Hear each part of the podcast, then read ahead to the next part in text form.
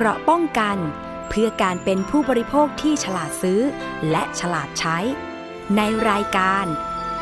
ภูมิคุ้มกัน สวัสดีค่ะท่านผู้ฟังคะขอต้อนรับเข้าสู่รายการภูมิคุ้มกันรายการเพื่อผู้บริโภควันนี้ดำเนินรายการโดยดิฉันศรีวิไลสมทรงนะคะ ท่านผู้ฟังสามารถติดตามรับฟังและดาวน์โหลดรายการได้ที่ www.thaipbspodcast.com และแอปพลิเคชัน Thai PBS Podcast iOS Google Podcast SoundCloud แล้วก็ Spotify นะคะ รวมถึงเพจด้วยค่ะ facebook.com/thaipbspodcast และสถานีวิทยุชุมชนที่เชื่อมโยงสัญญาณไปทั่วประเทศนะคะ พร้อมกับสถานีวิทยุในเครือ R Radio วิทยาลัยอาชีวศึกษาทั้ง 142 สถานีนะคะ ช่วงนี้ก็ยังอยู่ในช่วงเทศกาลกินเจกันอยู่นะคะ เมื่อถึงเทศกาลนี้ทีไรก็ต้องมีการเตือนกันเกี่ยวกับเรื่องของอาหาร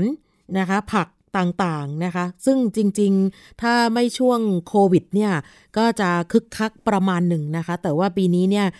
อาจจะมีความคึกคักน้อยลงกว่าปีที่ผ่านๆมาทีนี้เทศกาลกินเจนะคะ ก็จะมีหนึ่งในเมนูผักที่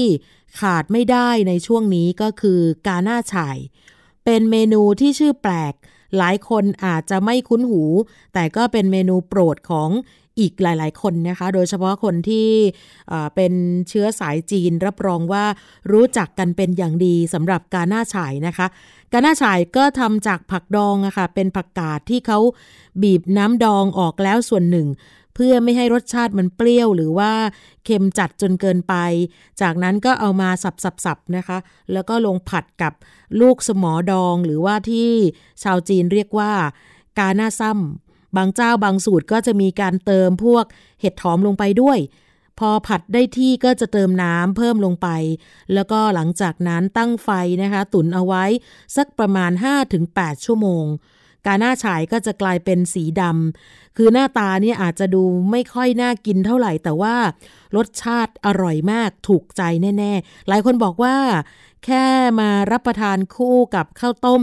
หรือว่าจะเป็นข้าวสวยร้อนๆก็อร่อยมากแล้ว หรือว่าจะนำไปดัดแปลง เอาไปผัดอีกทีนึงกับจำพวกเนื้อสัตว์นะคะ หรือว่าผัดกับผักอื่นๆ แล้วก็เติมลงไปในข้าวผัดก็อร่อยไปอีกแบบนะคะ ขั้นตอนการปรุงของเมนูนี้จำเป็นต้องใช้น้ำมัน ในการผัดนะคะ ซึ่งน้ำมันที่นิยมใช้กันมากก็คือน้ำมันพืช ไม่ว่าจะเป็นน้ำมันถั่วเหลือง น้ำมันงา น้ำมันปาล์มร้านค้าส่วนใหญ่เวลาที่เขาผัดกาหน้าชายในการขายแต่ละครั้ง เขาก็จะทำกันทีหนึ่งก็หลายกิโลนะคะ น้ำมันที่ใช้ก็จะมีปริมาณมาก โอกาสที่จะมีการใช้น้ำมันซ้ำในการผัด เพื่อเป็นการลดต้นทุนก็อาจจะเกิดขึ้นได้ค่ะ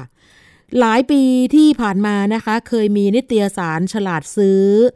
นะคะของทางมูลนิธิเพื่อผู้บริโภคนี่แหละค่ะ เคยไปสุ่มเก็บตัวอย่างของกาน้าฉ่ายจากตลาดมาจากซูเปอร์มาร์เก็ตชื่อดังมา ในเขตกรุงเทพ 13 ตัวอย่าง แล้วก็ส่งไปที่ศูนย์วิทยาศาสตร์การแพทย์ นะคะเพื่อวิเคราะห์หาปริมาณ สารที่ชื่อว่าโพล่าสารโพล่าเกิดจากการที่ใช้น้ำมันทอดซ้ำแล้วเสื่อมสภาพ ในตัวอย่างของกาหน้าฉาย โดยการใช้ชุดทดสอบน้ำมันทอดซ้ำซึ่งให้ผลที่แม่นยำเป็นที่ยอมรับมา วิเคราะห์หาสารโพล่าที่ว่านี้ ที่เกิดจากการใช้น้ำมันทอดซ้ำจากตัวอย่างที่ส่งวิเคราะห์พบว่ามากกว่า 70% มีการปนเปื้อนของสารโพล่าเกินค่ามาตรฐานนะคะ เพราะฉะนั้นก็ขอฝากค่ะการรับประทาน การหน้าฉายจึงมีความเสี่ยงต่ออันตรายจากน้ำมันทอดซ้ำได้ ใครที่ชอบซื้อกินบ่อยๆ อาจจะต้องเพิ่มความระมัดระวังกันมากขึ้นนะคะ ก็ต้องทานแต่พอดี หรือว่าพยายามเลือกร้านที่เรามั่นใจว่า เขาเปลี่ยนน้ำมันในการทำอยู่เสมอ ขอให้สังเกตดูการหน้าฉายที่ต้องไม่ดูเก่าเกินไป แล้วก็สีของน้ำมันไม่เป็นสีดำไม่มีกลิ่นเหม็นหืน ซึ่งอันตรายของน้ำมันทอดซ้ำหลายท่านก็ทราบกันดี แต่ว่าต้องเตือนบ่อยๆ ตอกย้ำนะ เผื่อว่าเราจะได้รู้สึกว่า ไม่คิดว่าไม่เป็นไรหรอกนานานๆนะคะเจก็มีแค่ปีละหนปีละครั้ง จริง ๆ น้ำมันปรุงอาหารมันจะเสื่อมคุณภาพนะคะ พอถูกความร้อนสูงมาก แล้วก็มีความชื้นเข้าไปทำปฏิกิริยากับออกซิเจน เกิดสารชื่อว่าโพล่าเครื่องปรุงต่างๆนะคะ เช่นพวกเกลือ ถือว่าเป็นตัวเร่งให้เกิดสาร โพล่าที่ว่านี้เพิ่มขึ้นได้ โดยปกติแล้วค่ะ น้ำมันปรุงอาหารใหม่ๆ ก็จะมีสารโพล่าอยู่ระหว่าง 3-8%นะคะ ซึ่งทางกรมวิทยาศาสตร์การแพทย์นี่นะคะ มีการระบุว่า ในน้ำมันทอดซ้ำจะมีสารอันตรายอยู่ 2 กลุ่ม คือสารโพล่าที่ว่านี้ เป็นกลุ่มที่ก่อให้เกิดโรคความดันโลหิตสูง และอีกกลุ่มหนึ่งก็คือสารโพลีไซคลิกอะโลเมติก ไฮโดรคาร์บอนหรือว่า PAH ซึ่งเป็นกลุ่มสารก่อมะเร็ง เพราะฉะนั้นน้ำมันทอดซ้ำหรือว่าน้ำมันที่เสื่อมคุณภาพ ก็จะมีผลในการทำลายสุขภาพโดยตรงทำให้เกิดโรคความดันโลหิตสูงได้ โรคหลอดเลือดหัวใจและสมองตีบได้ โรคหัวใจวาย โรคอัมพฤกษ์อัมพาตและเกิดภาวะเสี่ยงต่อการเป็นโรคมะเร็งลำไส้หรือกระเพาะอาหารได้ นอกจากนี้ ในไอของน้ำมันที่มันเสื่อมคุณภาพแล้ว ก็จะมีกลุ่มสารก่อมะเร็งทำให้ผู้ที่ทอดนะคะใครที่ยืนอยู่หน้าเตาทอดอาหารซ้ำๆจากน้ำมันทอดซ้ำก็จะเสี่ยงต่อการเกิดมะเร็งปอดจากการสูดดมด้วยค่ะ ก็ เนี่ยค่ะ เป็นสิ่งที่บางท่านอาจจะนึกไม่ถึง แล้วก็เป็นเรื่องใกล้ตัว เพราะฉะนั้นการเลือกเมนูนะคะ วันนี้ขอย้ำในส่วนของการหน้าฉาย ว่าเลือกอย่างไรให้ปลอดภัยจากน้ำมันทอดซ้ำก็ขอให้กินแต่พอดี แล้วก็เลือกร้านที่มั่นใจว่า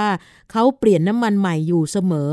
อันนี้ก็สังเกตด้วยตาก็ได้นะคะ เผื่อว่าบางท่านนั้นเนี่ยอาจจะไม่กล้าที่จะถามไม่กล้าที่จะทักเขาว่าใช้น้ำมันทอดซ้ำมากี่ครั้งกี่วันแล้วอย่างเงี้ยค่ะ ให้สังเกตด้วยตาตัวเอง แล้วก็สังเกตด้วยสีนะคะสีของอการหน้าฉายที่ต้องไม่ดูเก่าเกินไปนะคะ น้ำมันก็ไม่เป็นสีดำคล้ำไม่มีกลิ่นเหม็นหืนนะคะ อันนี้ก็อยากจะให้ทุกคนนั้นเนี่ยได้สังเกตเอาเฉพาะตัวเองและกันไม่ไม่เกิดปัญหา เวลาเราไปทักท้วงหรือว่าติงนะสำหรับในส่วนของคนที่ชอบกินอยู่แล้วนะคะ อีกเรื่องหนึ่งค่ะช่วงนี้ก็ยังเป็นช่วง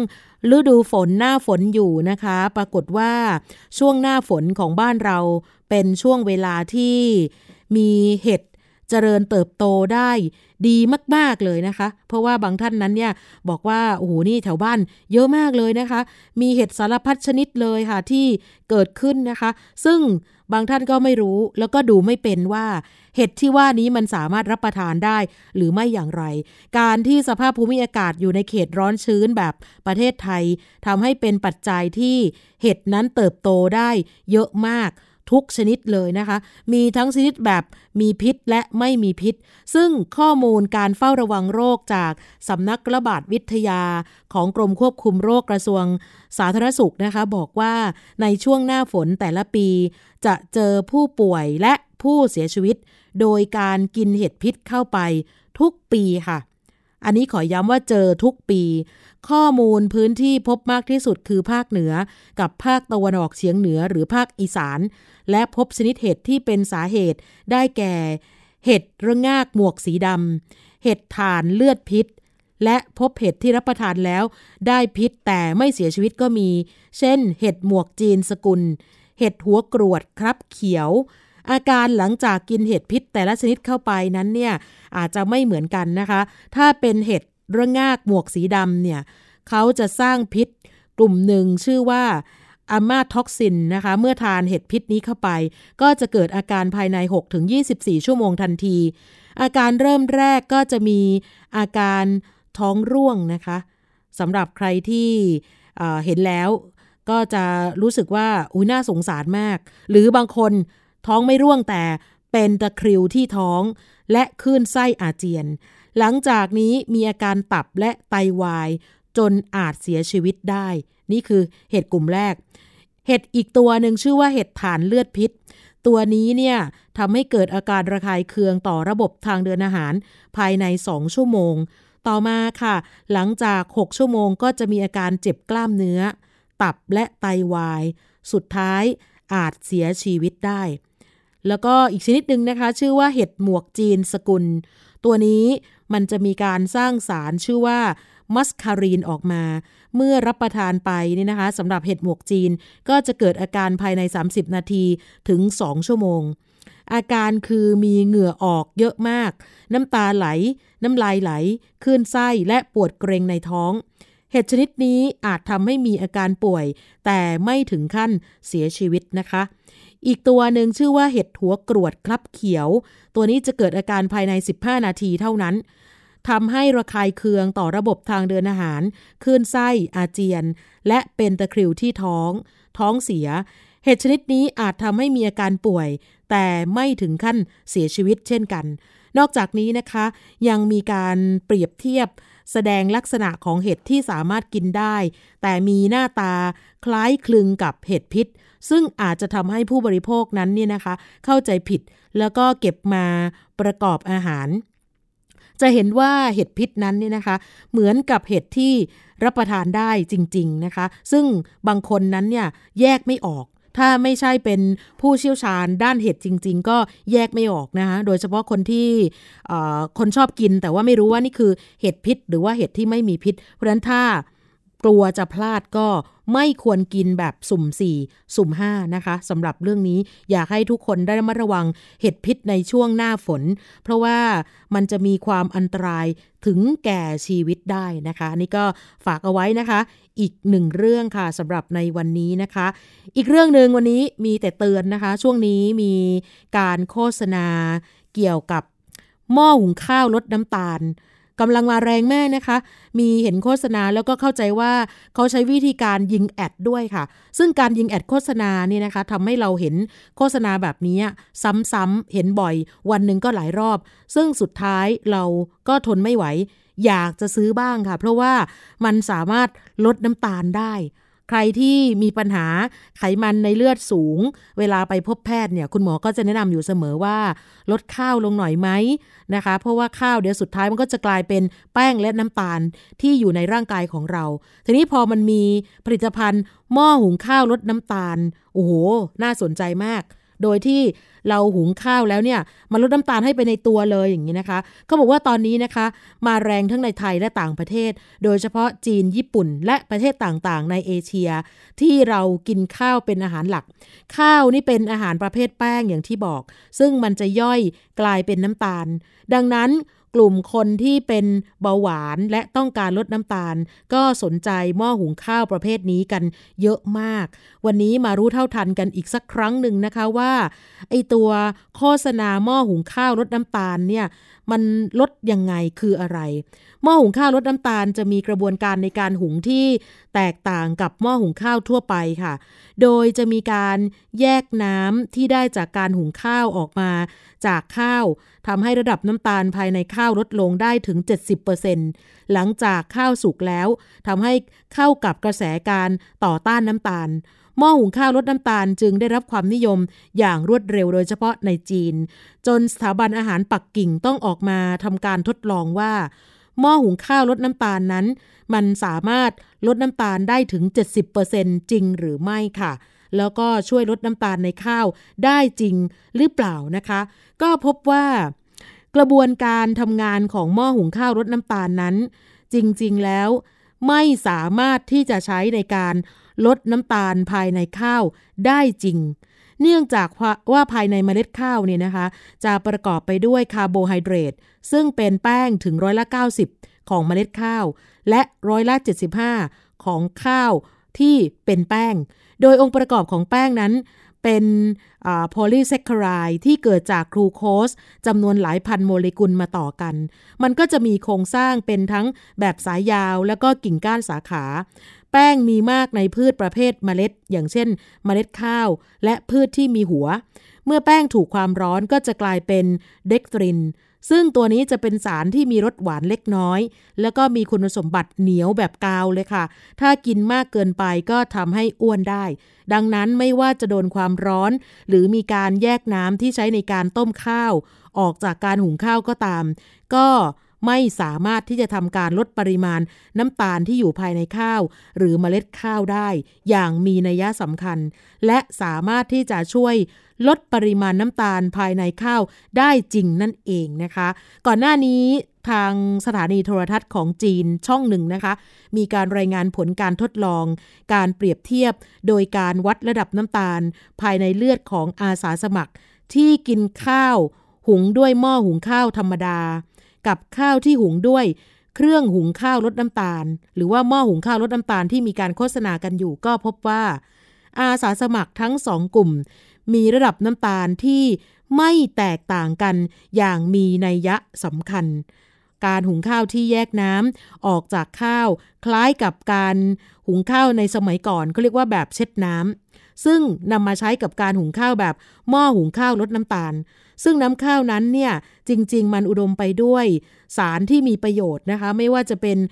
โพลีฟีนอลวิตามิน B คอมเพล็กซ์วิตามิน E เป็นต้น โดยเฉพาะวิตามิน B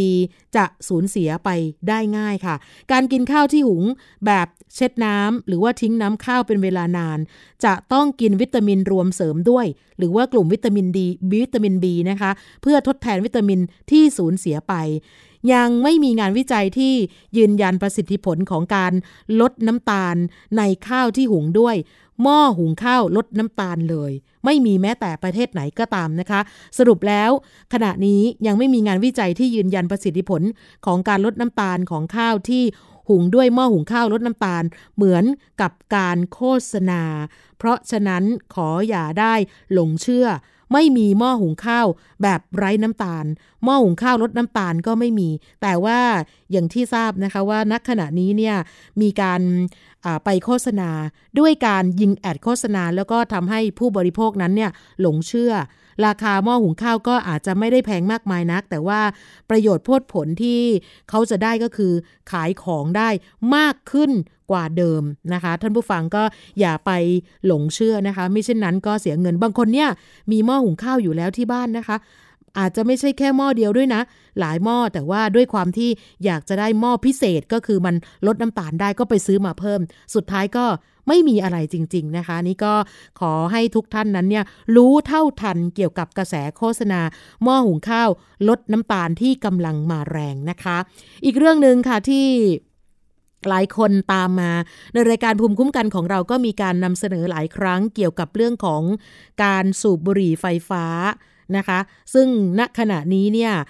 บางท่านนั้นบอกว่าถ้าอยากจะเลิกบุหรี่จริง ๆ ก็หันมาสูบบุหรี่ไฟฟ้าแทนเพื่อเป็นการทดแทนเป็นการชดเชย แล้วหวังว่าจะเลิกสูบได้ แล้วก็มีอีกหลายท่านบอกว่าในเมื่อราคาบุหรี่จริง ๆ มันขึ้นราคามาแพงกว่าเดิมนะคะหลายบาทเลยค่ะ ก็เลยคิดว่าน่าจะเป็นหนทางเดียวที่จะได้ ประหยัดนะคะสำหรับในเรื่องของเกี่ยวกับการใช้จ่ายในแต่ละวันด้วยการซื้อบุหรี่ ซึ่งขณะนี้บุหรี่ไฟฟ้าในบ้านเราถือว่าเป็นสินค้าต้องห้ามนะคะ เป็นสินค้าที่ไม่สามารถมีไว้ในครอบครองได้ เพราะว่าใครที่มีอยู่เนี่ยถือว่ามีความผิดทั้งผู้นำเข้าผู้ขายและผู้ใช้ โดยเฉพาะผู้ใช้ถ้าใครที่อยู่ในรถอยู่ในกระเป๋านะคะ เมื่อเจ้าหน้าที่พบเห็นก็ถือว่านั่นคือ มีความผิดซึ่งหน้าแล้ว สามารถจับกลุ่มได้ทันที ถ้าเป็นกรณีผู้นำเข้าก็จะมีโทษ จำคุกไม่เกิน 10 ปี หรือปรับเป็นเงิน 5 เท่าของสินค้าที่นำเข้า หรือทั้งจำทั้งปรับ กรณีการจำหน่ายก็จะถูกจำคุกไม่เกิน 5 ปีนะคะ ซึ่งบางคนนั้นเนี่ย อาจจะซื้อผ่านออนไลน์มาก็คิดว่าไม่สามารถที่จะจับได้หรอก เพราะว่าไม่ไม่มีคนเห็นอะไรอย่างนี้นะคะ ก็อยากจะบอกเอาไว้นะคะว่าจริง ๆ แล้วเนี่ยยังไม่ค่อยมีข้อมูลวิจัยมากพอ ที่จะระบุถึงอันตรายของสารเคมีแต่ละตัวในบุหรี่ไฟฟ้า โดยเฉพาะถ้าใช้นานๆในระยะยาวเนี่ยมันจะเป็นอย่างไรกันบ้าง แต่การที่ยังไม่มีข้อมูลว่าอันตรายมากน้อยแค่ไหน ไม่ได้แปลว่าไม่มีอันตรายนะคะ เพราะฉะนั้นเนี่ย ทาง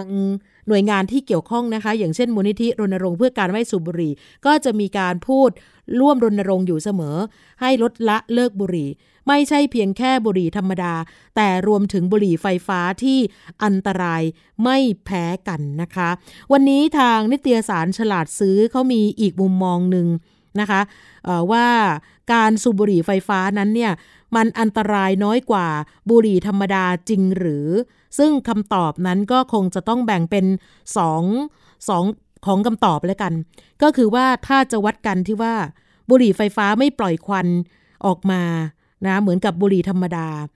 อันตรายตรงนี้น้อยกว่าจริง แต่ประเด็นที่ต้องพิจารณาต่อมาก็คือว่า ผู้สูบบุหรี่ไฟฟ้าอาจได้รับสารตกค้าง และเกิดความเสี่ยงในการรับนิโคตินมากเกินไป บุหรี่ไฟฟ้านั้นได้รับการวิพากษ์วิจารณ์โดยเฉพาะจากบริษัทบุหรี่ว่า อาจไม่มีความปลอดภัยในการใช้ นอกจากนี้บริษัทยาขนาดใหญ่ ที่สนใจเกี่ยวกับยาเพื่อการเลิกสูบบุหรี่ เช่น แผ่นแปะนิโคติน หรือว่าเม็ดอมนิโคติน ได้ให้การสนับสนุนทางการเงินอย่างเป็นรูปธรรม ต่อกลุ่มสาธารณสุขเพื่อเรียกร้องให้มีการห้ามยาสูบอิเล็กทรอนิกส์ เนื่องจากยาสูบนี้มีผลต่อความอยากบุหรี่ และอาจทำให้เลิกบุหรี่ได้ บุหรี่ไฟฟ้าเป็นเครื่องมือทางการแพทย์ และได้รับการยอมรับในหลายประเทศค่ะ แต่ก็ เป็นสินค้าผิดกฎหมายในหลายประเทศเช่นกัน โดยเฉพาะประเทศไทยบ้านเรา ก่อนหน้านั้นนะคะ กระทรวงสาธารณสุขไทยได้มีมาตรการห้ามนำเข้าบุหรี่ไฟฟ้ามาจำหน่ายในประเทศ โดยใช้กฎหมายถึง 3 ฉบับนะคะ นั่นคือพรบควบคุมผิดพันยาสูบ ปี พศ 2535 ในมาตรา 10 ระบุชัดเลย เรื่องห้ามผลิตนำเข้าเพื่อขาย หรือเพื่อจ่ายแจกเป็นการทั่วไป หรือโฆษณาสินค้าอื่นใดที่มีรูปลักษณะทำให้เข้าใจได้ว่าเป็นสิ่งเรียนแบบผลิตภัณฑ์ยาสูบ ประเภทบุหรี่ซิกาเรตหรือว่าบุหรี่ซิก้า อันนี้มีโทษปรับไม่เกิน 20,000 บาทนะคะ อีกฉบับหนึ่งเป็นพระราชบัญญัติยา ปี พศ 2510 ในมาตรา 12 ระบุว่า ห้ามมิให้ผู้ใดผลิต ขาย หรือนำหรือสั่งเข้ามาในราชนาจักร ซึ่งยาแผนปัจจุบันเว้นได้แต่ได้รับอนุญาต ใครฝ่าฝืนมีโทษจำคุกไม่เกิน 5 ปี และปรับไม่เกิน 10,000 บาท อันนี้มาตรา 12 นะคะ ในพรบยาเช่นเดียวกันยังมีมาตรา 72 ว่า ห้ามมิให้ผู้ใดผลิตขายหรือนำเข้า หรือสั่งนำเข้ายาที่ไม่ได้ขึ้นทะเบียนตำรับยา มาในราชนาจักร ฝ่าฝืนมีโทษจำคุกไม่เกิน 5 ปีปรับไม่เกิน 20,000 บาทนะคะ อีกกฎหมายฉบับหนึ่งก็คือพรบศุลกากร อันนี้นะยาวนานมากแล้วนะคะ ใช้มาตั้งแต่ปี พศ 2469 ในมาตรา 27 ระบุว่า ผู้ใดนำหรือพาของที่ยังไม่ได้เสียภาษี หรือของต้องจำกัดของต้องห้าม หรือยังไม่ได้ผ่านศุลกากรโดยถูกต้องเข้ามา ในราชนาจักรสยาม มีความผิดครั้งหนึ่งจะมีโทษปรับเป็นเงิน 4 เท่าของราคาของ ซึ่งได้รวมค่าอากรขาเข้าด้วยแล้ว หรือจำคุกไม่เกิน 10 ปี หรือทั้งจำทั้งปรับค่ะ คือกระทรวงสาธารณสุขเนี่ยเขามีการอ้างว่าพบปริมาณนิโคตินสูงกว่าบุหรี่ทั่วไปหลายเท่าสำหรับบุหรี่ไฟฟ้า แล้วก็มีผลเสียต่อผู้ที่สูบ คือถ้าสูบ อิเล็กทรอนิกส์หนึ่งมวนเนี่ยก็เท่ากับสูบบุหรี่ทั่วไปถึง 15 มวนนะคะ เนี่ยไม่ธรรมดาเลย แล้วก็จะเท่ากับบุหรี่ 15 มวน คือถ้านำไปใช้โดยปราศจากการดู แล้วก็แพทย์นะคะก็คือจะเป็นอันตรายต่อหัวใจและหลอดเลือดได้ค่ะ ขณะเดียวกันคนที่ใช้ยาสูบอิเล็กทรอนิกส์นี้ก็จะมีการโต้แย้งว่า ก็บุหรี่จริง ๆ เนี่ยมีนิโคตินที่ได้รับจากการเผาไหม้ในใบยา ซึ่งนอกจากนิโคตินแล้วยังมีสารก่อมะเร็ง และสารพิษอื่นๆ อีกมากมายทำไมถึงมีการชี้แจงแค่นี้ อันนี้ก็เป็นเรื่องที่มีการแย้งกันนะคะ เพราะฉะนั้นเนี่ยแค่บุหรี่ธรรมดานะหรือว่าคนที่ไม่ได้สูบนะเป็นคนในครอบครัวบุหรี่มือสองเนี่ยใครที่อยู่ใกล้ ๆ ก็จะได้รับควันคนที่สูบ ไปทางอ้อมอยู่แล้ว สุดท้ายก็ก่อให้เกิดโรคร้าย เหมือนคนที่สูบบุหรี่ด้วยตัวเองเหมือนกันนะคะ ทีนี้บุหรี่ไฟฟ้าเนี่ยมันเป็นของใหม่ก่อนหน้านี้นะคะ ตอนนี้ก็ถือว่าไม่ใหม่ละ แต่ว่าอย่างที่บอกว่าข้อมูลการวิจัยเนี่ยปัจจุบันยังไม่มากพอที่จะไประบุถึงอันตรายของสารเคมีในแต่ละตัว แต่ถ้าในมุมคุณหมอเนี่ยเขาบอกว่ามันเป็นอุปกรณ์สูบชนิดหนึ่งที่ใช้กลไกไฟฟ้าทำให้เกิดความร้อนและไอน้ำที่ประกอบไปด้วยสารเคมีต่างๆ โดยไม่มีควันจากกระบวนการเผาไหม้เหมือนกับบุหรี่ทั่วไปนะคะ มันก็จะมี 3 ส่วนหลักในบุหรี่ไฟฟ้านะคะ มีแบตเตอรี่ค่ะ ทัวทำให้เกิดเกิดไอ แล้วก็ความร้อน แล้วก็มีตัวน้ำยา เฉพาะน้ำยาเนี่ย ก็ถูกทำให้เป็นไอ แล้วก็เข้าสู่ร่างกายของผู้สูบ มันก็จะประกอบไปด้วยสารประกอบหลักๆ อีกก็คือ นิโคติน ถือว่าเป็นสารเสพติดชนิดหนึ่งที่พบได้ทั้งบุหรี่ไฟฟ้ากับบุหรี่ปกติทั่วไป ที่ทำให้ร่างกายนั้นเนี่ยเสพติดการสูบบุหรี่แล้วก็อีกตัวหนึ่งชื่อว่าไพรโพลีนไกลคอล ตัวนี้เป็นส่วนประกอบในสารสำหรับทำให้เกิดไอ กรีซาลีนเป็นสารเพิ่มความชื้นที่ผสมผสานกับสาร ชื่อว่าโพรไพลีนไกลคอลซึ่งทางองค์การอาหารและยาของสหรัฐอเมริกาเคยยืนยันถึงความปลอดภัยว่าใช้ได้ทั้งในอาหารและยา แต่ยังไม่ได้รับการยืนยันว่า เมื่อมาเปลี่ยนเป็นรูปแบบที่เป็นไอ ที่เอามาสูบหรือสูดแล้วเนี่ยมันจะเกิดผลกระทบยังไงต่อร่างกายนะเช่นเดียวกับตัวโพรไพลินโพรไพลินไกลคอลแล้วก็สารแต่งกลิ่นแต่งรสซึ่งเป็นสารเคมีที่ใช้กับอาหารทั่วทั่วไปนะคะนี่คือคนที่เขาแย้งก็บอกว่าก็ดูแล้วไม่น่าอันตราย แต่ว่าสารเคมีชนิดต่างๆ ที่เจอในน้ำยา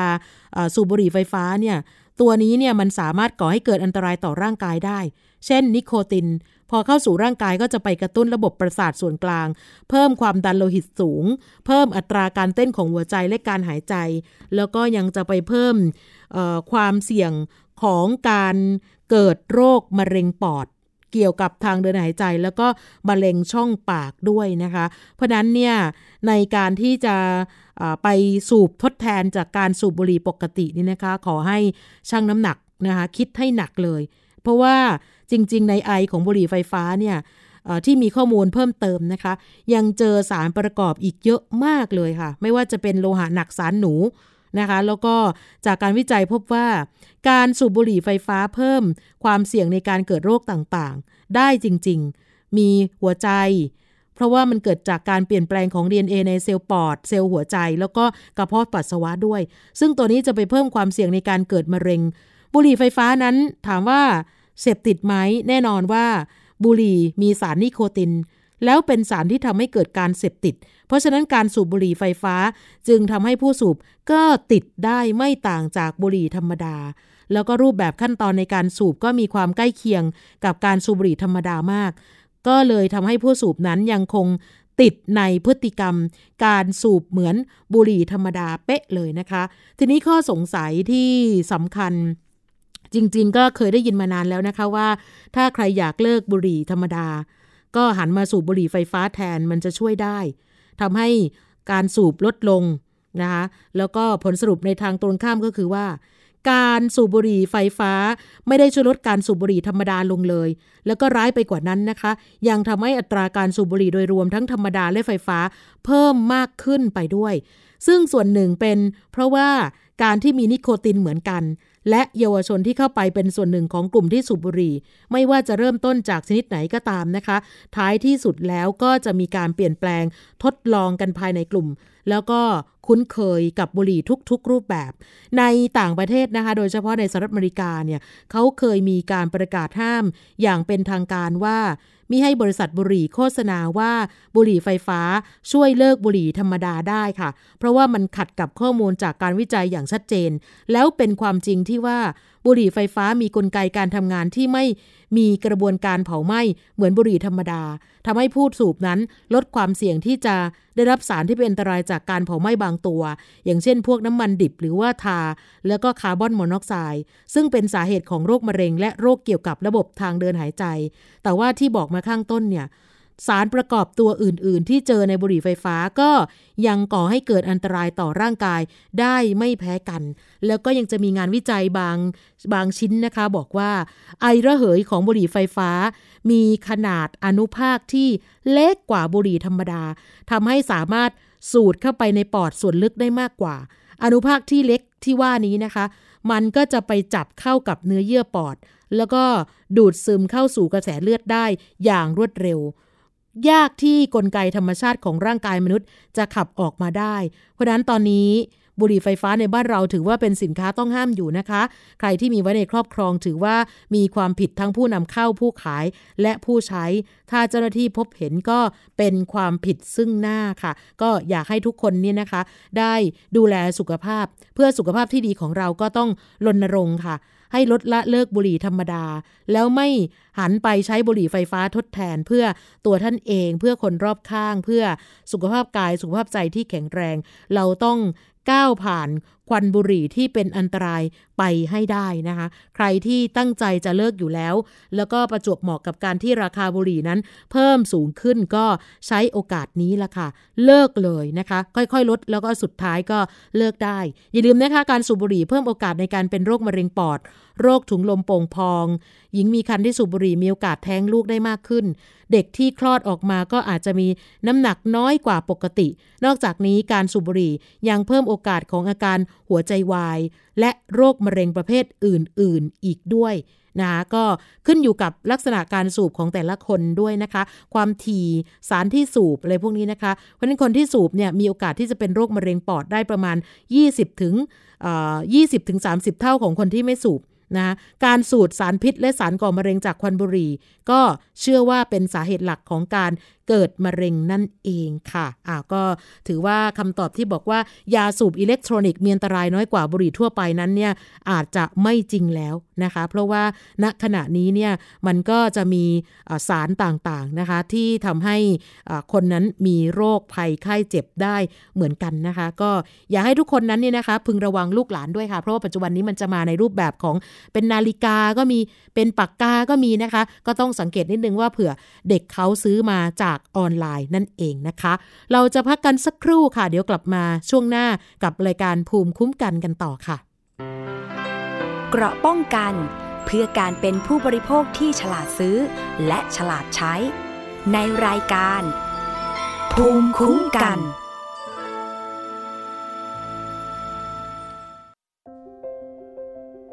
รายการสัญญกรรมความสุข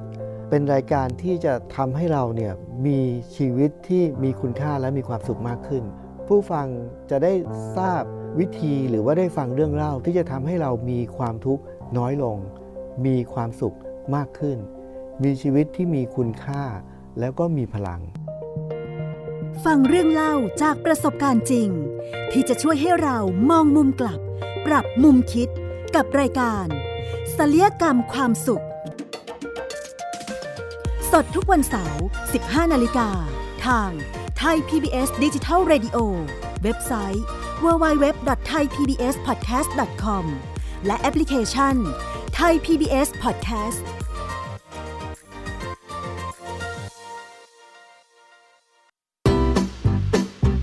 พบหลากหลายเรื่องราวตั้งแต่เรื่องเล็กจนถึงเรื่องใหญ่ กับนายแพทย์บัญชาพงพาณิชย์ ผู้ที่จะพาคุณผู้ฟังเดินทางไปทั่ว ผมเองด้วยประสบการณ์ส่วนตัวเนี่ยผมชอบที่จะเดินทาง เก็บเกี่ยวเพื่อเอามาใช้ในชีวิต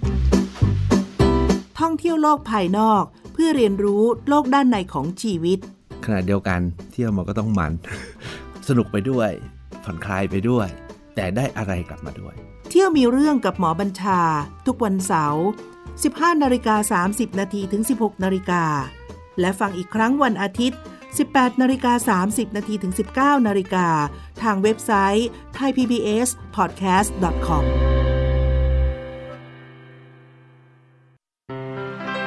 เกราะป้องกัน เพื่อการเป็นผู้บริโภคที่ฉลาดซื้อ และฉลาดใช้ ในรายการ ภูมิคุ้มกัน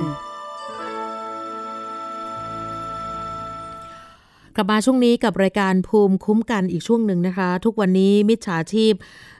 ระบาดอย่างหนักนะคะ โดยอาศัยช่วงที่ประชาชนมองหาแหล่งเงินกู้ แอบอ้างเป็นผู้ให้บริการเงินกู้ แล้วก็หลอกลวงเงินจากประชาชน ผ่านช่องทางทั้ง SMS ทั้ง Line ทั้ง Facebook แล้วก็ทั้งแอปพลิเคชัน รวมถึงโทรศัพท์ด้วยนะคะ โดยใช้ข้อความที่ชวนให้เชื่อว่า กู้ง่ายได้เร็วดอกเบี้ยต่ำ ใช้เอกสารน้อย ไม่ต้องมีหลักประกันใด ๆ ติดแบล็คลิสต์ก็สามารถกู้ได้ค่ะ ดังนั้นเพื่อความปลอดภัยนะคะ ขอให้ทุกท่านโปรดสังเกต เราต้องรู้เท่าทันกลุ่มคนกลุ่มนี้นะคะ อย่าไปหลงเชื่อกลโกงของมิจฉาชีพนะคะ ต้องมีการตรวจสอบให้แน่ใจว่า ผู้ให้บริการเหล่านั้นเนี่ย ได้รับอนุญาตในการประกอบธุรกิจอย่างถูกต้องหรือไม่นะคะ ปัจจุบันนี้เนี่ยจะมีนอนแบงค์ที่ได้รับอนุญาตนะคะก็คือสถาบันการเงินที่ได้รับอนุญาตให้บริการนะเปิดบริการแหล่งกู้เงินนะคะก็สามารถเข้าไปตรวจสอบได้ว่าที่ไหนได้รับอนุญาตบ้างนะคะ ก็จะมีเว็บไซต์ นะคะมีเป็นลายอย่างเงี้ยค่ะอย่างเช่น บริษัทที่เราอาจจะไม่เคยรู้จัก ชื่อบริษัทเงินต่อยอดจำกัดอะไรอย่างเงี้ยค่ะ อันนี้ก็ถือว่าเป็นนอนแบงค์นะคะ ที่ได้รับอนุญาตแล้ว AT Leasing นะคะ AAM จัด Finance Asia Well Plus Management True Money Wallet นครหลวง Capital Quick Leasing MyStar เงินเทอร์โบชโยแคปิตอลแล้วก็เฮงลิสซิ่ง SG Capital มิดสิบเสกเงิน ใจกว้างเอเชียธนพัฒน์สีสวัสดิ์แคปิตอลเอสสปีดลิสซิ่งชูเกียรติพ Property ซับกมลลิสซิ่งลิสซิ่งซับสยามสตาร์มันนี่ แล้วก็ยังจะมีสบายสบายลิสซิ่งคือเยอะมากนะคะสำหรับตอนนี้นะคะ แล้วก็ขณะนี้ธนาคารแห่งประเทศไทยกำลังอยู่ระหว่างการรวบรวมรายชื่อแอปทั้งหมดนี้ ที่อ่านไปเนี่ยเป็นส่วนหนึ่งเท่านั้นนะคะ ที่ให้บริการอันนี้ถูกต้องตามกฎหมายนะคะ แต่ว่าขณะนี้เนี่ยทางธนาคารแห่งประเทศไทยหรือแบงก์ชาติกำลังรวบรวมข้อมูลนี้นะคะ ว่าจะมีการปรับปรุงให้ครบถ้วนต่อไป เพราะว่าขณะนี้เนี่ยมีช่องทางในการตรวจสอบผู้ประกอบธุรกิจประเภทอื่น ๆ อีกเยอะเลยนะคะ ผู้ประกอบการธุรกิจสินเชื่อพิโก้ไฟแนนซ์ที่ได้รับอนุญาต จากกระทรวงการคลัง ก็สามารถเข้าไปตรวจสอบเพิ่มเติมได้ หรือว่าผู้ประกอบธุรกิจเกี่ยวกับสินทรัพย์ดิจิทัล ที่อยู่ภายใต้การกำกับดูแลของก.ล.ต.ก็สามารถตรวจสอบเพิ่มเติมได้ ก็ส่วนใหญ่ก็ใช้เว็บไซต์ในการคลิกเข้าไปดูนะคะสำหรับช่องทางการหลอกลวง แล้วก็รูปแบบกลโกงที่ให้กู้เงินของมิจฉาชีพนั้นเนี่ยนะคะ หลายคนอาจจะหลงกลเข้าไปกู้เงิน แล้วก็สุดท้ายต้องโอนเงินให้กับกลุ่มนี้ สิ่งที่ต้องทำก็คือ เมื่อรู้ตัวว่าถูกหลอกแล้วเนี่ยนะคะ เราต้องทำอย่างไร ก็ขอให้แจ้งความค่ะ เพราะว่าบางท่านนั้นเนี่ยอาจจะไม่รู้ทัน ซึ่งก็เป็นภัยอย่างหนึ่งนะคะเรียกว่าภัยทางการเงินที่เราพูดกันอยู่เสมอๆนะคะ หลายท่านนั้นเนี่ยเจอกับดักตรงนี้ แล้วก็เสียเงินไปไม่ใช่น้อย ตอนนี้นี่นะคะมีการเตือนภัยออกมาเยอะแยะมากมาย ก็ขอให้ระวังว่าอาจจะตกเป็นเหยื่อนะคะ โดยเฉพาะในส่วนของเรื่องการลงทุน แล้วก็การกู้ยืมเงิน แล้วก็หลายท่านนั้นเพิ่งจะเกษียณนะคะ มีการเตือนชาวเกษียณด้วยนะคะะประมาณว่ามุกชักชวนเข้าสัมมนาการลงทุนในสกุลเงินดิจิทัล ที่การันตีผลตอบแทนสูง อันนี้แหละค่ะอาจจะโดนหลอกจนหมดตัวได้ ถ้ามีข้อสงสัยลักษณะการเชิญชวนเข้าไปสัมมนาการลงทุน รีบสอบถามเพิ่มเติมที่กรอตหรือว่าศูนย์ควบคุมผู้ใช้บริการทางการเงินของธนาคารแห่งประเทศไทยนะคะ ให้โทรได้เลยค่ะ 1213 นะคะ ศูนย์คุ้มครองผู้ใช้บริการทางการเงิน 1213 นี่คือเป็นฮอตไลน์หรือว่า www.1213.or.th ก็ได้นะคะ เขาเน้นเตือนสำหรับชาวเกษียณทั้งหลาย เพราะว่ากลุ่มนี้เนี่ยอาจจะมีเงินก้อนนะคะที่ได้รับหลังจากเกษียณไปเมื่อช่วงปลายเดือนกันยายนที่ผ่านมานะคะ ช่วงนี้เราจะไปช่วงคิดก่อนเชื่อกับอาจารย์ ดรแก้วกังสดานอัมภัย นักพิษวิทยากับคุณชนาทิพย์ไพรพงษ์เช่นเคยค่ะ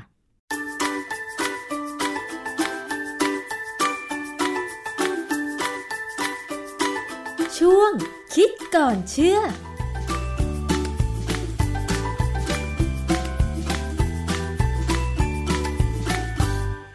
พบกันในช่วงคิดก่อนเชื่อกับดรแก้วกังสดานนภัยนักพิษวิทยากับดิฉันชนาทิพไพรพงศ์นะคะ คุณผู้ฟังรู้จักกระทะนอนสติ๊กหรือว่ากระทะเทฟลอนใช่ไหมคะ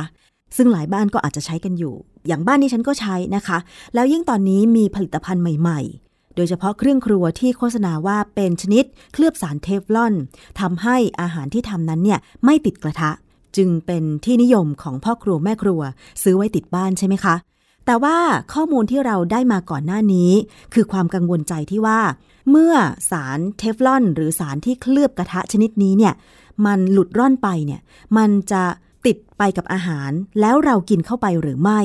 และที่สำคัญไปกว่านั้นก็คือคำถามว่ามันอันตรายต่อร่างกายเราหรือไม่นะคะ เรามาถามเรื่องนี้กับอาจารย์แก้วกันค่ะอาจารย์คะ กระทะเทฟลอนเนี่ยตอนนี้มันมีในผลิตภัณฑ์ เครื่องครัว หลายชนิดเลยนะคะ แล้วยิ่งมีเครื่องครัวที่ใช้ไฟฟ้าชนิดใหม่ที่เรียกว่า หม้อทอดไร้น้ำมันเนี่ยก็เป็นชนิดเคลือบเทฟลอนเช่นเดียวกัน จึงจะมาถามค่ะว่าถ้าเทฟลอนนั้นเนี่ยมันเสื่อมสภาพ มันหลุดร่อนออกมามันมีอันตรายไหมคะอาจารย์ คือในหลักการนะฮะสารที่เป็นเทฟลอนเนี่ยตัวทางเคมีเนี่ยมันเป็นสารพวกโพลิเมอร์โพลิเมอร์นี่ก็คือ มันจะมีคำหนึ่งคำว่าโมโนเมอร์ โมโนเมอร์เนี่ยเป็นสารตัวเล็กมากๆนะส่วนใหญ่จะเป็นสารพิษนะฮะแต่ถ้าเราทำให้มันมาเชื่อมต่อกันเป็นสายยาวมากๆเลยจนที่เราเรียกว่าโพลิเมอร์ สารพวกนี้ส่วนใหญ่ไม่มีความเป็นพิษ เวลากระทะหรือหม้อหรืออะไรก็ตามเนี่ยที่เขาเคลือบเบเทฟรอนมาเนี่ยมันก็ล้างง่าย ถึงวันหนึ่งถ้า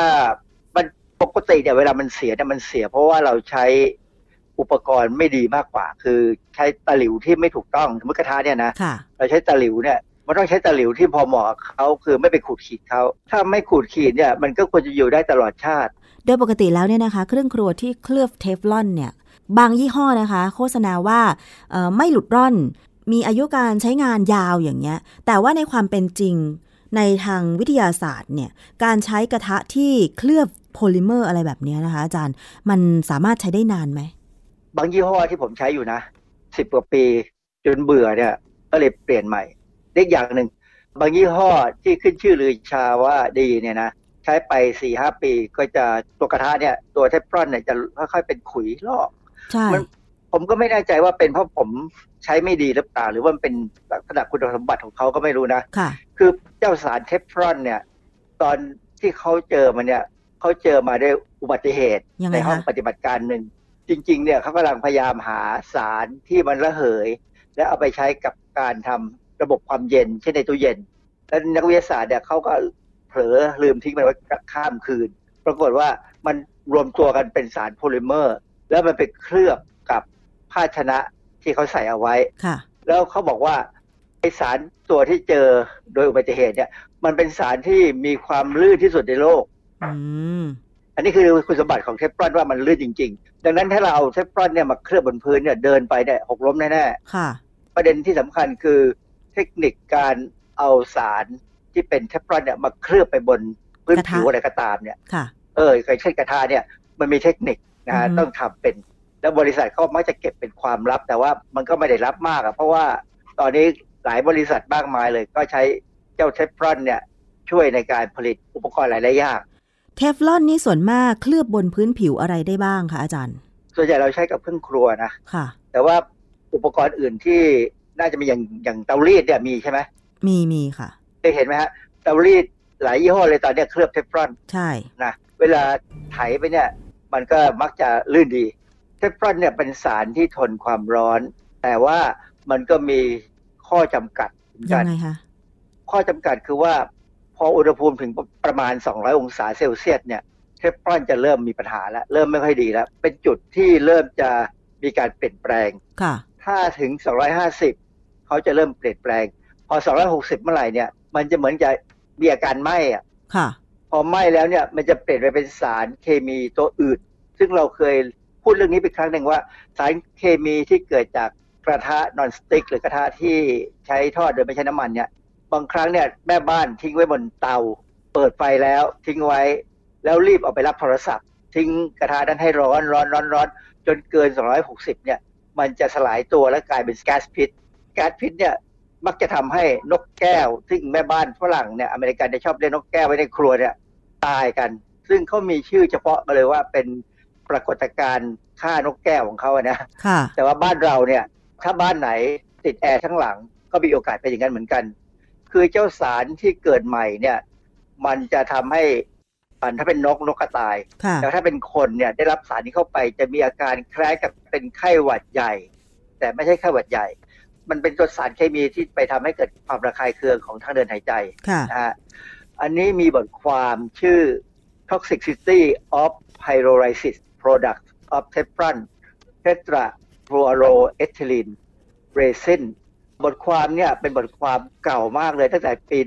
1955 เขาเอาบทความเนี่ยไปแสดงในการประชุมของ American Industrial Hygiene Association Annual Meeting ปี 1955 ค่ะ คือชื่อบทความเนี่ยเขาบอกว่า toxicity of pyrolysis ก็คือความเป็นพิษของ pyrolysis เนี่ยคือการเกิดปฏิกิริยาเนื่องจากความร้อนนะฮะ pyro นี่แปลว่าไฟของเทฟลอนนะชื่อบทความมันเป็นอย่างนั้น เพราะฉะนั้นเนี่ย จ้าสารที่เกิดเมื่ออุณหภูมิเกิน 250 ไปแล้วเนี่ยมันจะเกิดสารที่เราเรียกว่า perfluoroisobutene สารตัวนี้เป็นสารที่บริษัทอยู่ในเอกสารของบริษัทดูปองเมื่อวันที่ 28 พฤศจิกายน 2014ค่ะนะดูปองเนี่ยเขามีบทความมันหนึ่งชื่อ Key Safety Questions about Teflon Non-Stick Coating ก็คือ เรื่องเกี่ยวกับความปลอดภัยของเทฟลอนที่เอาไปใช้เป็นสารเคลือบภาชนะเนี่ยนะค่ะว่าเนี่ยต้องระวังอย่าใช้เกิน 350 องศาเซลเซียสเมื่อกี้อาจารย์บอกว่าเอ่อถ้าใช้เกิน 250 องศาเซลเซียส มันจะกลายสภาพไปเป็นสารใหม่ ใช่ไหมคะอาจารย์ แต่ทำไมดูป้องบอกว่าถ้าใช้เกิน 350 องศาเซลเซียสอะคะคือ350 องศาเนี่ยเป็นจุดที่ยังไงก็อย่าใช้นะฮะอือฮึแต่ถ้า 250 เนี่ยเป็นจุดที่ใกล้ 260 ขึ้นไปเนี่ยจะเริ่มมีการเปลี่ยนสภาพซึ่งไม่ดีแล้วค่ะแต่เวลาเราสมมติกรณีเราลืมมันไว้บนเตาไฟเนี่ย เราไม่ได้คุมอุณหภูมิเนี่ยสมมติเปิดไว้ไฟแรงเนี่ย มันขึ้นไปเกิน 260 แน่ๆนะอ่าฮะฮะซึ่งอันนั้นอะมักจะเกิดมากในในบ้านที่คือผู้หญิงเป็นแม่บ้านเนี่ยบางครั้งก็ลืมไว้ เพราะฉะนั้นเป็นเรื่องที่เขาสอนกันไว้เลยว่า ถ้าเปิดไฟและใช้กระทะเทฟลอนเมื่อไหร่เนี่ยอย่าทิ้งเตาเด็ดขาดอือฮึอาจารย์อย่างกระทะ เคลือบเทฟลอนบางยี่ห้อเนี่ย ก่อนหน้านี้ก็เคยโฆษณาว่าเทฟลอนไม่หลุดร่อนแน่นอนนะคะ มีอายุการใช้งานยาวนาน แล้วก็อาหารก็ไม่ติดกระทะ แต่ปรากฏว่าดิฉันก็ซื้อมา แต่ตอนนี้คือเหมือนตรงกลางกระทะอะค่ะ สารตัวที่เคลือบใช่บนกระทะอะค่ะ แล้วมันจะมีคล้ายๆเป็นสีเหลืองๆ แล้วขัดไม่ออกอย่างเงี้ย หมายความว่าอันนั้นมันหลุดร่อนแล้วใช่ไหมคะอาจารย์ สภาพนั้นควรจะทิ้งได้แล้ว ควรจะทิ้งเหรอคะ ไม่ไม่ควรจะผมผมไม่เสี่ยงนะค่ะคือถึงแม้ว่าทางศูนย์ต่อต้านข่าวปลอมประเทศไทยเนี่ยเขาให้ข้อมูลว่าความกลัวเรื่องสารเคลือบกระทะเทฟลอน เป็นสาเหตุของการทำให้เกิดโรคมะเร็งเนี่ย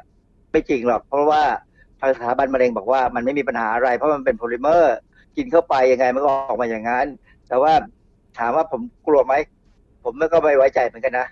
ค่ะคือถ้ามันใช้ไปหลายหลายปีแล้วเนี่ยมันเริ่มมีปัญหาด่าง คือสีสภาพตรงกลางเป็นจุดที่รับ ความร้อนที่สูงที่สุดเนี่ยนะใช่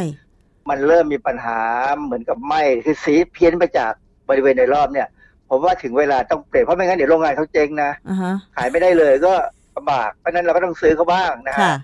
ก็รอประมาณอย่างยี่ห้อที่ผมใช้เนี่ยสิบปีค่ะผมก็เปลี่ยน เพราะว่ามันเริ่มเกมเกรียมๆเหมือนกันกลางๆแต่ว่าจริงๆเนี่ย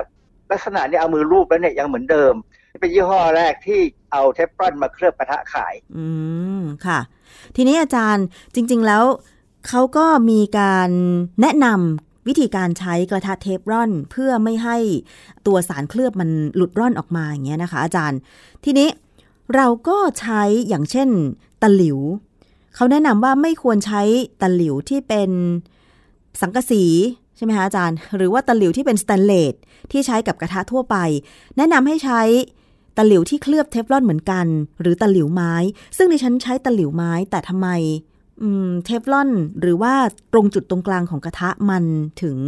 เอ่อมีสีที่เปลี่ยนไปจากเดิมอะคะอาจารย์ ผมว่าตะหลิวไม้มันก็อาจจะมีเส้นนะนะตรงปลายๆมันอะแต่ไม้มันก็ไม่ได้เป็นวัสดุที่ทนมากอะนะใช้ใช้ไปมันอาจจะเป็นเส้นแล้วไปขูดก็ได้ ไม่นี่ขูดตะหลิวนะของอาจารย์ เพราะว่าเราไม่ได้เอ่อคนอาหารแรงอะค่ะอาจารย์เออ บังเอิญผมไม่ชอบใช้ตะหลิวไม้เพราะว่ามันใช้ไม่ถนัดอืนะมผมผมใช้ตะหลิว คือตะหลิวที่เขาใช้ที่เขาขายกันเนี่ย มันเป็นพลาสติก มันไม่ใช่เทฟลอนมันเป็นพลาสติกอย่างหนึ่งนะฮะซึ่งมันก็ไม่ค่อยทนหรอกถ้าโดนความร้อนมากๆก็แย่ แต่มันมียี่ห้อหนึ่ง ซึ่งผมซื้อมาแล้วเนี่ยใช้แล้ว คือชื่อยี่ห้อเนี่ยคือยี่ห้อเดียวกับกระทะที่ผมซื้อมาใช้ มันไม่มีปัญหาค่ะยังใช้ได้ดีอยู่ที่ใช้อือฮึมาปีแล้วยังดีอยู่เลย ต้องลองฮะ คือก็ ใช้ประสบการณ์เอาแล้วกันว่า ยี่ห้อไหนที่ใช้ได้ดีก็ใช้ยี่ห้อนั้น ยี่ห้อไหนที่ใช้ไปแล้ว ปลายมันปลายตะหลิวเนี่ยมันจะเริ่มมีลักษณะกล่อนกล่อนไปขยุกขยิกกันนะอืมเออไม่ค่อยดีสภาพไม่ดีให้รีบเปลี่ยนนะฮะเพราะฉะนั้นเนี่ยโดยโดยหลักการเนี่ย อย่างเวลาเราจะทอดเนื้อเนี่ย ความร้อนที่ใช้จะอยู่ประมาณ 200 ถึง 230 ค่ะ แล้วน้ำมันที่เราใช้ทอดอาหารเนี่ยส่วนใหญ่แล้วเนี่ยถ้าถึง 260เนี่ยมันจะเริ่มเป็นควัน เพราะฉะนั้นถ้าเราใช้ ใช้ความร้อนกับน้ำมันเนี่ยไม่ถึงกับมีควันเนี่ยก็แสดงว่ายังไม่ถึง 260อะนะน้ำมันน้ำมันพืชส่วนใหญ่จะเป็นประมาณนั้นเนี่ยก็ยังพอใช้ได้ แต่ว่าอย่าให้ร้อนนะอย่าใช้นานนักก็ก็จะดีค่ะผมไม่ค่อยเห็นด้วย ตอนนี้ปรากฏว่าเขาทำพิซซ่าเนี่ย พิซซ่ามันต้องอบกระทะพิซซ่าที่เขาใส่แป้งเข้าไป ก็เคลือบเทฟลอนเหมือนกันนะเออนั่นน่ะสิอาจารย์ มันไม่ใช่พิซซ่าที่อบในเตาถ่านไฟเหมือนเมื่อก่อนใช่ไหมอาจารย์ มันไม่ใช่พิซซ่าถาดไม้ เตาโบราณแบบเดิมเนี่ยเขาใช้กระทะเหล็ก แต่กระทะเหล็กเนี่ยมันก็คงจะหนักนะใช่ตอนนี้เขาใช้กระทะเหล็กเคลือบเทฟลอนซึ่งมันเบากว่า ที่ที่เห็นบางร้านเขาทำอะนะค่ะก็กังวลใจเหมือนกันว่าความร้อนมันเท่าไหร่ในเตานั้นเขาคุมได้ดีไหมอืก็ไม่เคยไปดูกันว่าเขาคุมความร้อนยังไง เพราะฉะนั้นภาชนะปรุงอาหารเนี่ยพวกเครื่องครัวเนี่ย ถ้ามีเทฟลอนเคลือบเนี่ยนะก็พยายามดูแล้วกันว่าอย่าใช้อุณหภูมิเกิน 200 องศาค่ะนะเอา 200 ไว้เพราะอย่างอย่างหม้อห ม้อทอดไร้น้ำมันเนี่ยส่วนใหญ่จะอยู่ที่200ใช่นะฮะผมไปเดินดูแล้วล่ะในตลาดค่ะก็ประมาณ200แต่ถ้าเกิดถึงเวลาหนึ่งอาจจะมียี่ห้อไหนบอกทำได้ถึง250ถึง300อะไรอย่างเงี้ยนะก็ขอให้คิดถึงตรงนี้แล้วกันว่ามันร้อนเกินไปแล้วเปล่า คือถ้าถึง 250 แล้วเนี่ยมันไม่ค่อยดีแล้วล่ะค่ะ แต่ที่ผมจะกังวลอยู่นิดหนึ่งเตารีดที่เรารีดผ้าเนี่ย ไม่แน่ใจว่าอุณหภูมิเท่าไหร่เหมือนกันนะ ไม่เคยวัดอาจารย์ เพราะอย่างเวลาเราเรารีด เรารีดผ้าที่เป็นเป็นพวกลินิน หรือเป็นพวกผ้าฝ้ายผ้าที่มันต้องใช้ความร้อนสูงเนี่ยนะค่ะแต่บังเอิญเราเวลาเราใช้เนี่ยเราจะมีไอ้น้ำด้วยค่ะแต่ความร้อนมันก็คงไม่สูงมากนัก เพราะไอ้น้ำมันก็เดือดประมาณร้อยองศาค่ะนะฮะเพราะฉะนั้นความร้อนคงไม่สูงมากนัก เนื่องจากว่าความร้อนจากตัวเตาเนี่ยก็เสียไปกับการทำให้น้ำเป็นไอ แล้วเราก็ใช้ความร้อนจากไอ้น้ำเนี่ยทำให้ผ้าเนี่ยหายยับนะเพราะฉะนั้นก็คงไม่ถึงกับมีปัญหาอะไรเท่าไหร่เพราะว่าใช้มาตลอดก็ยังดูไม่เป็นไร คือเตารีดผมเนี่ยเป็นเตารีดยี่ห้อที่มีเทฟลอนเคลือบอยู่อือฮึมันค่ะก็เลยลื่นดีค่ะ เพราะฉะนั้นให้คำแนะนำผู้บริโภคหน่อยค่ะว่าถ้ามีเครื่องครัวที่เคลือบเทฟรอนแบบนอนสติ๊กอยู่เนี่ยนะคะ ใช้ให้ถูกต้องใช้ยังไงคะคือคุมอุณหภูมิอย่าให้เกิน 200 อย่าให้ใกล้ 200นักก็แล้วกันคืออย่างอย่างหม้อหม้อทอดไร้น้ำมันเนี่ย ผมก็จะเปิดประมาณ 150 นะ ให้มันสุก แล้วก็มาเร่งไป 180 เพื่อให้มันเกรียมค่ะจบเลยอื ไม่ถึง200ผมจะไม่ใช้200เพราะว่าสเคยใช้200แล้ว ไม่ ไก่ไหม้หมดเลยค่ะ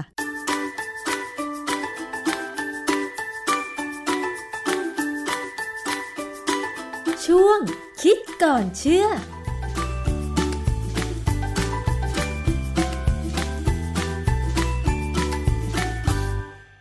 กับช่วงคิดก่อนเชื่ออาจารย์ดรแก้วนะคะ ก็ฟังกันไปได้ประโยชน์มีความรู้เอาไปใช้ได้ในแต่ละวันนะคะ วันนี้ปิดท้ายนิดเดียวนะคะ เกี่ยวกับกรณีณขณะนี้เนี่ยเริ่มมีเหยื่อนะคะ ไปแจ้งความกันมากขึ้น เกี่ยวกับการถูกหลอกขายพันไม้ โดยเฉพาะกล้วยด่างพันแดงจากอินโดนีเซียนะคะ ล่าสุดนั้นเนี่ยมี Facebook สมใจไม้ด่างนะคะดูน่าเชื่อถือแล้วค่ะเพราะว่า โพสต์ขั้นตอนการปลูกอย่างละเอียด รวมทั้งบอกขายต้นอ่อนเป็นจำนวนมาก ทางเพจสมใจไม้ด่างขอเตือนนะคะว่า อย่าหลงเชื่อในการสั่งซื้อต้นอ่อนเหล่านี้ไปเลี้ยงโดยเด็ดขาด หรือว่านำไปขายต่อก็มีความเสี่ยงมาก เพราะว่ามีคนนั้นเนี่ยไปแจ้งความที่กองปราบแล้วนะคะ ความเสียหายเบื้องต้นออล่าสุดนั้นบอกว่าน่าจะอยู่ที่หลัก 4 ล้านถึง 5 ล้านบาทนะคะ เพราะว่าจริงๆแล้วเนี่ยการเลี้ยงกล้วยด่างพันธุ์แดงอินโดเนี่ยนะคะ มีมาหลายเดือนแล้วนะคะ จนถึงปัจจุบันนี้ก็ยังได้รับความนิยมอยู่ เพราะฉะนั้นเนี่ยถ้าเผื่อว่าใครที่อยู่ในวงการจริงๆเนี่ยนะคะ ต้องเข้าไปในเพจใน Facebook แล้วก็ไปดูให้ดี เพราะว่ามันเป็นต้นต้นไม้ฮิตราคาแพง แต่ว่าถ้าไม่มั่นใจก็สามารถส่งตรวจได้ว่าเป็นพันอินโดนีเซียจริงหรือไม่หรือว่าเป็นพันไทยกันแน่ค่ะ หมดเวลาแล้วสำหรับรายการภูมิคุ้มกันในวันนี้นะคะ เจอกันใหม่ในวันต่อไป สวัสดีค่ะ ติดตามรายการได้ที่ www.thaipbspodcast.com แอปพลิเคชัน Thai PBS Podcast หรือฟังผ่านแอปพลิเคชัน Podcast ของ iOS Google Podcast Android Podbean SoundCloud และ Spotify ติดตามความเคลื่อนไหวของรายการและแสดงความคิดเห็น โดยกดถูกใจที่ facebook.com/thaipbspodcast